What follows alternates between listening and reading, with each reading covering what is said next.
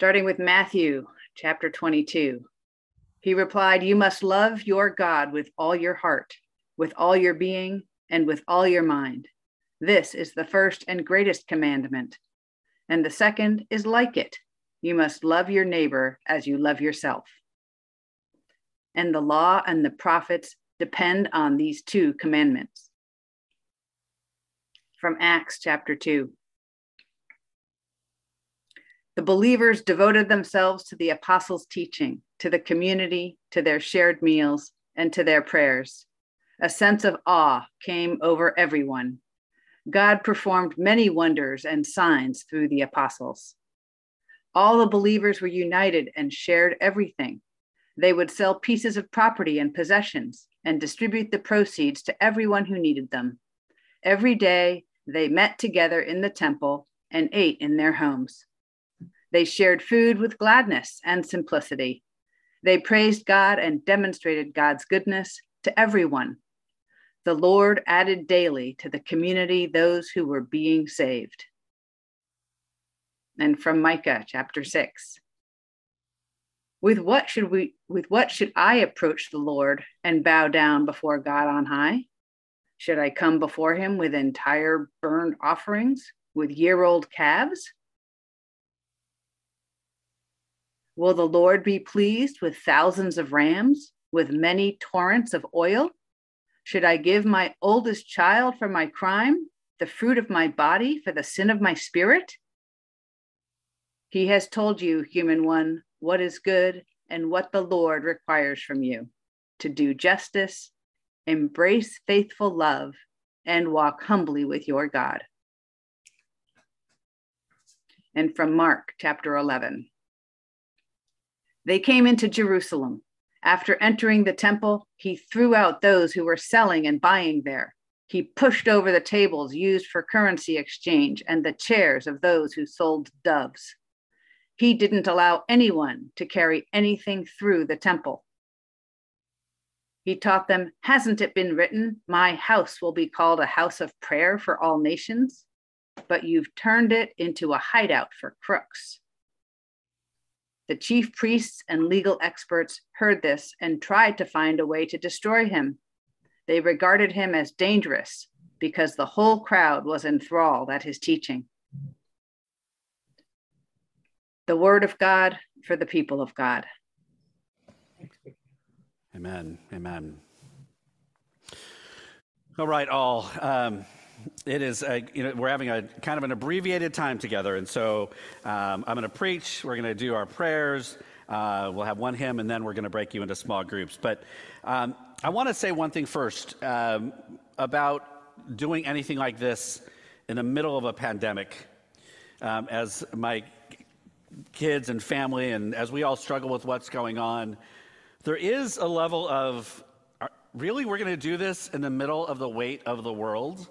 Um, I, I, just want to say, and this is not to butter you up before we begin to kind of dive into some, some good conversations, is that there's another, just a very small passage, Matthew 25, 23. Uh, well done, you are a good and faithful servant. You've been faithful over little, I'll put you in charge of much come celebrate with me. This comes after the, um, the parable of how the um, servants were taking care of the owner's um, riches. As we begin, I want to acknowledge that um, there's just been a lot going on in our lives, in the life of this church, in our community, in the world. Many of you are really engaged in politics and you're engaged in our local community and outside. Um, and we have done um, a pretty good job at sticking together, um, moving through this, um, continuing to care for one another. Um, our financial giving and support of the facilities and your staff have been extremely generous. Um, I don't take that for granted because there are a lot of congregations across our own denomination and across the country and the world that are really struggling during this time. Uh, you all, a congregation that um, we trend older, um, who would think that we wouldn't be able to make this transition into online technical spaces, and we have been able to do that, and folks have been willing to open up. Again, our finances have been good. Our attendance, uh, shockingly, is uh, between online and in person over these this last month there's, is more than what we were pre pandemic. Um, I think more of you are coming to church more often than you did pre pandemic. Um, and so I, I think we've done, a, we've done a pretty amazing job. And so I just want to say that um, one of our tendencies as the church is to talk about how bad things are, how terrible things are, how much we can't do. And I just want to say before we start this process that we have done an amazing job. And this is not about pride or arrogance, but this is an acknowledgement that how God has moved within us, and we have done our best to listen to God's movement for this community. And so I want to thank you for that and acknowledge that. Now, again, this is not arrogance. You don't go to another congregation and say, well, we're doing really well. I think while we're, all I want to say is we've listened, and now we're going to be challenged to listen even more. So before we begin, let me um, just revisit a little bit of timeline um, about this. So, as you know, I got here in April, April 1st, 2019. Um, so, and I really came on April 1st. It was not an April Fool's Day joke. I came in the first day in office, and I was called as your designated pastor. Uh, what that means, as a reminder, is that I signed. A, we agreed to a four-year term as a way to to kind of test each other out a little bit, explore the possibilities. One of my jobs was to help think about the future of the congregation and where we would head. Um, as we began, uh, that April of 2019, we, we did multiple futuring town halls and we had some uh, retreats together. And I have all that newsprint still sitting in my office as we began to think about how we were going to be. We brought in two consultants, if you remember. Rosella Haiti White came in and hung out with you all and did some interviewing. Amy Kim Karamis Parks came and met with our adult our education. 2000, uh, November of that year, Ananda left, our associate pastor. Um, and then uh, March 2020, uh, we went into pandemic time and we adjusted and adapted, but that's when it began. In 2021, I asked the session to begin to have the reflection time about a designated process about my role here with you all. Uh, and the, the Envisioning uh, Our Future Together task force was formed. In that time, um, the, they have been getting feedback and conversations. You know, I had my time away during COVID. They were continued to work. They've had one-on-one conversations with 20-ish or so people, if not more, have begun to really begin to flesh out some possible mission statements. This January, what happens now is that we begin with this worship. We begin having small groups. We're going to share out possibilities and receive feedback and have conversations. Around February, the EFT will propose uh, to session a mission statement, and session will decide on that and we'll be in conversation with the congregation. But this will help to direct our future as we think about where we are headed. March and April of this year, uh, we will uh, begin to do some experimenting uh, with whatever mission statement gets approved, and we'll begin to experiment what that might look like here in the long term.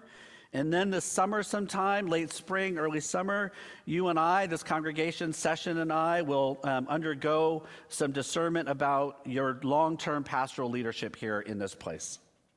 So that's kind of what's going to happen. But really, the important thing is to know why we're doing this. One of the reasons we're doing this is we, we need to decide, every community needs to decide and discern what its possible mission for um, this future is not just to have a mission statement because everybody's supposed to have one, but one that actually impacts what we do as a congregation. So that's one, is to figure out where we're headed. I think for many, many churches, especially churches that are, are pretty stable, we can start to cruise. And we don't want to do that. We want to decide where we're headed. And then we want to develop our program. So we're going to think about out of that, what programs do we have? And then out of those things, as we begin to think about what's the program, what's the vision, how will you be led? How will this community be led in its pastoral, administrative, staffing support in a way that makes sense for the mission that has been developed? So all of this will be driven by the like the uh, the envisioning our future team, input from you all that we've already been receiving, and then finalized by session. Now the reason that this happened is because I think there are a couple of things. One is people want to grow. We know that this church has declined over the last 10, 15, 20 years. There's no fault to be blamed, to, to, be placed. Many churches have declined, but this is a congregation that has said it wants to be around for the next generation. If we take that seriously, we don't, I, I just want to be clear, we're not the church just to survive, but that is certainly an element of why we are going through this process. But I think the second thing, and, and most more importantly, is we want to have impact. We believe that what we carry theologically and politically and socially can make a difference in the world, and we want to make a difference in the world, locally and beyond. So there's about growth for survival's sake, growth for impact's sake, and the motivation for you and I is to figure out if there is a, a common mutual calling for me to lead this community and for how we will support that. Now, I don't want anybody who is listening to this to start freaking out about Bruce is staying or not staying. This is, that's not what this is about. This is about this congregation and how it best moves forward into the future. So, those are the motivations, but I want to give some cautions as we enter this process. The first is this we are in the middle of a pandemic and people are tired.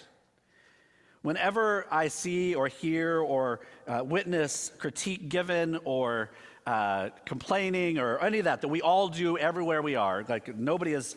I always want us to also think about the fact that we've all been in a pandemic for the last two years. And there is no one place we can put the blame. And so it's coming out in ways that aren't always healthy or kind. And so, how do we make sure that we re- understand that? So, I want to, as we go through this, everybody, we've been carrying this. It doesn't matter where your privilege or your wealth is, everybody's impacted by COVID. It is not, privilege has not shielded us. I want to say that over the last two years since Ananda left, your pastoral staffing has been limited. And so you are getting, um, I think, you're getting competent leadership from your pastor, uh, but you're not getting what you could get if you were fully staffed as we're pastors. The reality is, we're an aging congregation. We're mostly a retired community. So as we think about our future, we have to keep that in mind if that's what we want to continue to be. I also want to say a warning is disagreement and conflict are healthy parts of growth. But I also want to acknowledge that I know there are still wounds here from past conflicts that have not been addressed. And so, the best of our, of our ability to stay tuned to those as you have these conversations. Lastly, I would like to say that we love as Presbyterians to plan, to meet. We love process. I think generationally, we love to the idea that if we follow these five steps, then we will end up here. We want a return on our investment. But the most important part of our planning and our process over the next six months will be agility, flexibility, and grace. We've offered it to each other these last two years. Let's continue to do so. So be kind to yourselves. All right. So I'm going to show you now. This is a possible mission statement that some of you have seen already uh, about where we might, could be headed. I bold possible because we are still thinking about this. I know folks like words, don't like words, all of that, but this is where we're beginning. I'm going to read it. You can see it on the screen um, our possible mission for the future is drawn together by God. We strive to be a Christian community committed to disrupting injustice, seeking wisdom, practicing empathy, and expressing the beauty of the divine. Now, you all just had gut reactions to that if you've not seen it before. Some parts will be, wow, that's great. Other parts are like, ooh, I don't like that. Other parts are going to be like, oh, I want to find out what that means. This is this next month. We're not deciding on things. We are not fighting, fighting about things. We are going to explore and open up the possibilities about this uh, before I get into our first pillar. The possible mission statement, it is, it is drawn, it is, there is intentionality to this. One, it follows the order of our worship and how we gather together as a body. It flows with worship. We gather together by God. We confess the sins and brokenness of the world. We hear the word and then we respond, and then we go, right? Drawn together by God is gathered. Committed to disrupting injustice is about confessing that which is, is broken in the world. Seeking wisdom is hearing the word. Practicing empathy is about how we respond to this, and then expressing the beauty of the divine is about going out and sharing this amazing story and gift. And so it is, it is arced in a way that is normally experienced in worship. The texts that you heard today, those three texts are kind of the, the anchor texts for uh, what is happening. So keep going, Sabrina. There we go. Um, so the Matthew passage is to love God and to love one another. The Acts passage is uh, to um, uh, impact the world and to grow. Uh, and then the Micah passage is about to do justice. And so those are all of those together. Um, and I'm going to walk through these pillars really very quickly. Uh, the drawn together component, it's that call to worship. We are gathered by God. We are a Christian community. It was very, you know, I think that um, if some parts of culture, like if we let's not let's not to be too heavy on the Jesus. At the same time, we are to think about what that means for us. And growth element is that we are drawn together, that we are acknowledging that, that this is a group of people gathered that probably wouldn't gather together on our own, but God has drawn us together. The first pillar that we'll talk about today is disrupting injustice, the order of worship, that's confession. The activity is actively addressing pain in the world. The content about where that comes from is our activist roots here at this congregation. And the growth is, and this is a piece that it's interesting as you, we've shared this out with folks, the disrupting injustice hits people differently, often depending on generations, often experience, depending on where you have been in the church. And it has created most of the conversation is this first one. Seeking wisdom, uh, same kinds of things. Uh, the word, we're being thoughtful about who we are when we move. Um, this honors our academic and intellectual roots. Uh, and the growth is about actually being wise about what we do, telling folks that we are not just rushing out thinking we know the answers, but we're going to be disciplined in thinking about who uh, and how we do it. Practicing empathy. This is how we respond to the word and to our confession. We are building the beloved community um, inwardly and outwardly, that we're thinking about what does it mean for us to be community, not just at a surface level, but to actually develop deep, meaningful relationships with one another. Uh, the way that we honor that is out of our, our caring for one another, the justice we express in the world, as well as the compassion that we have for others. Uh, and the growth component around this, what I think draws people, will be that word empathy. What does it mean to empathize with people in the world uh, and as a unique word? And then the last one, expressing the beauty of the divine. Uh, and what is that? That is about our sending. And this is the part that I think many progressive churches have a hard time with. This is our evangelism. This means that we have a story to tell, and we are going to tell it in bold and energizing and exciting and creative ways. Um, so that is, uh, I want to honor how we've gathered as flexible people. We're how many of you would have ever thought you'd be on Zoom and worship multiple times a month? Um, and then the growth component, why we think this is uh, help us grow, is it's about expressing the story, retelling the story that is an amazing one. All right. So that's the overview. You're going to see that. You're going to talk about in your group. I want to focus on one thing today, and that's disrupting injustice. The scripture that you heard was about the temple, um, that it was about how Jesus goes into the temple and turns over all the tables because there's all this money changing that's happening in the temple. And for um, us, you know, as we think about that, I think most of us, when we read that for the first time, it's like, yeah, go and just, you know, anger is good, righteous indignation is good. Get out there and turn the tables over. Get on the streets. Just be prophetic in the world out there. And I think that's, there's DNA in this congregation. Is I will honestly say, tell you that has been um, one of the reasons I, first place. Um, that's one part about it. Um, the other part about it is this does impact growth. I firmly believe that unless we are more active in the life of injustice in the world, um, we are going to be, continue to be, and going to be irrelevant to younger people in, in the world. And I think part of that is figuring out how we do that differently. The last part about disrupting injustice that I want to touch on today is that it is inward and it is outward. And um, uh, when during the Mark passage, part of this, what happens is Jesus goes in um, and is basically challenging us to when we're angry about something that is wrong, when we have this genuine sense of righteous indignation, that we're supposed to act. Too many of us, I think, try to think about all the reasons why it won't work or it's inconvenient or it will disrupt my comfort or it'll make somebody else feel uncomfortable. And sometimes Jesus tells us, you just need to go and act. So, what happens in this passage is that what Jesus does is he goes in and he cleanses the temple of things that he thinks hold us back, the people back from experiencing God more fully. Now, a lot of us would say that is outward, right?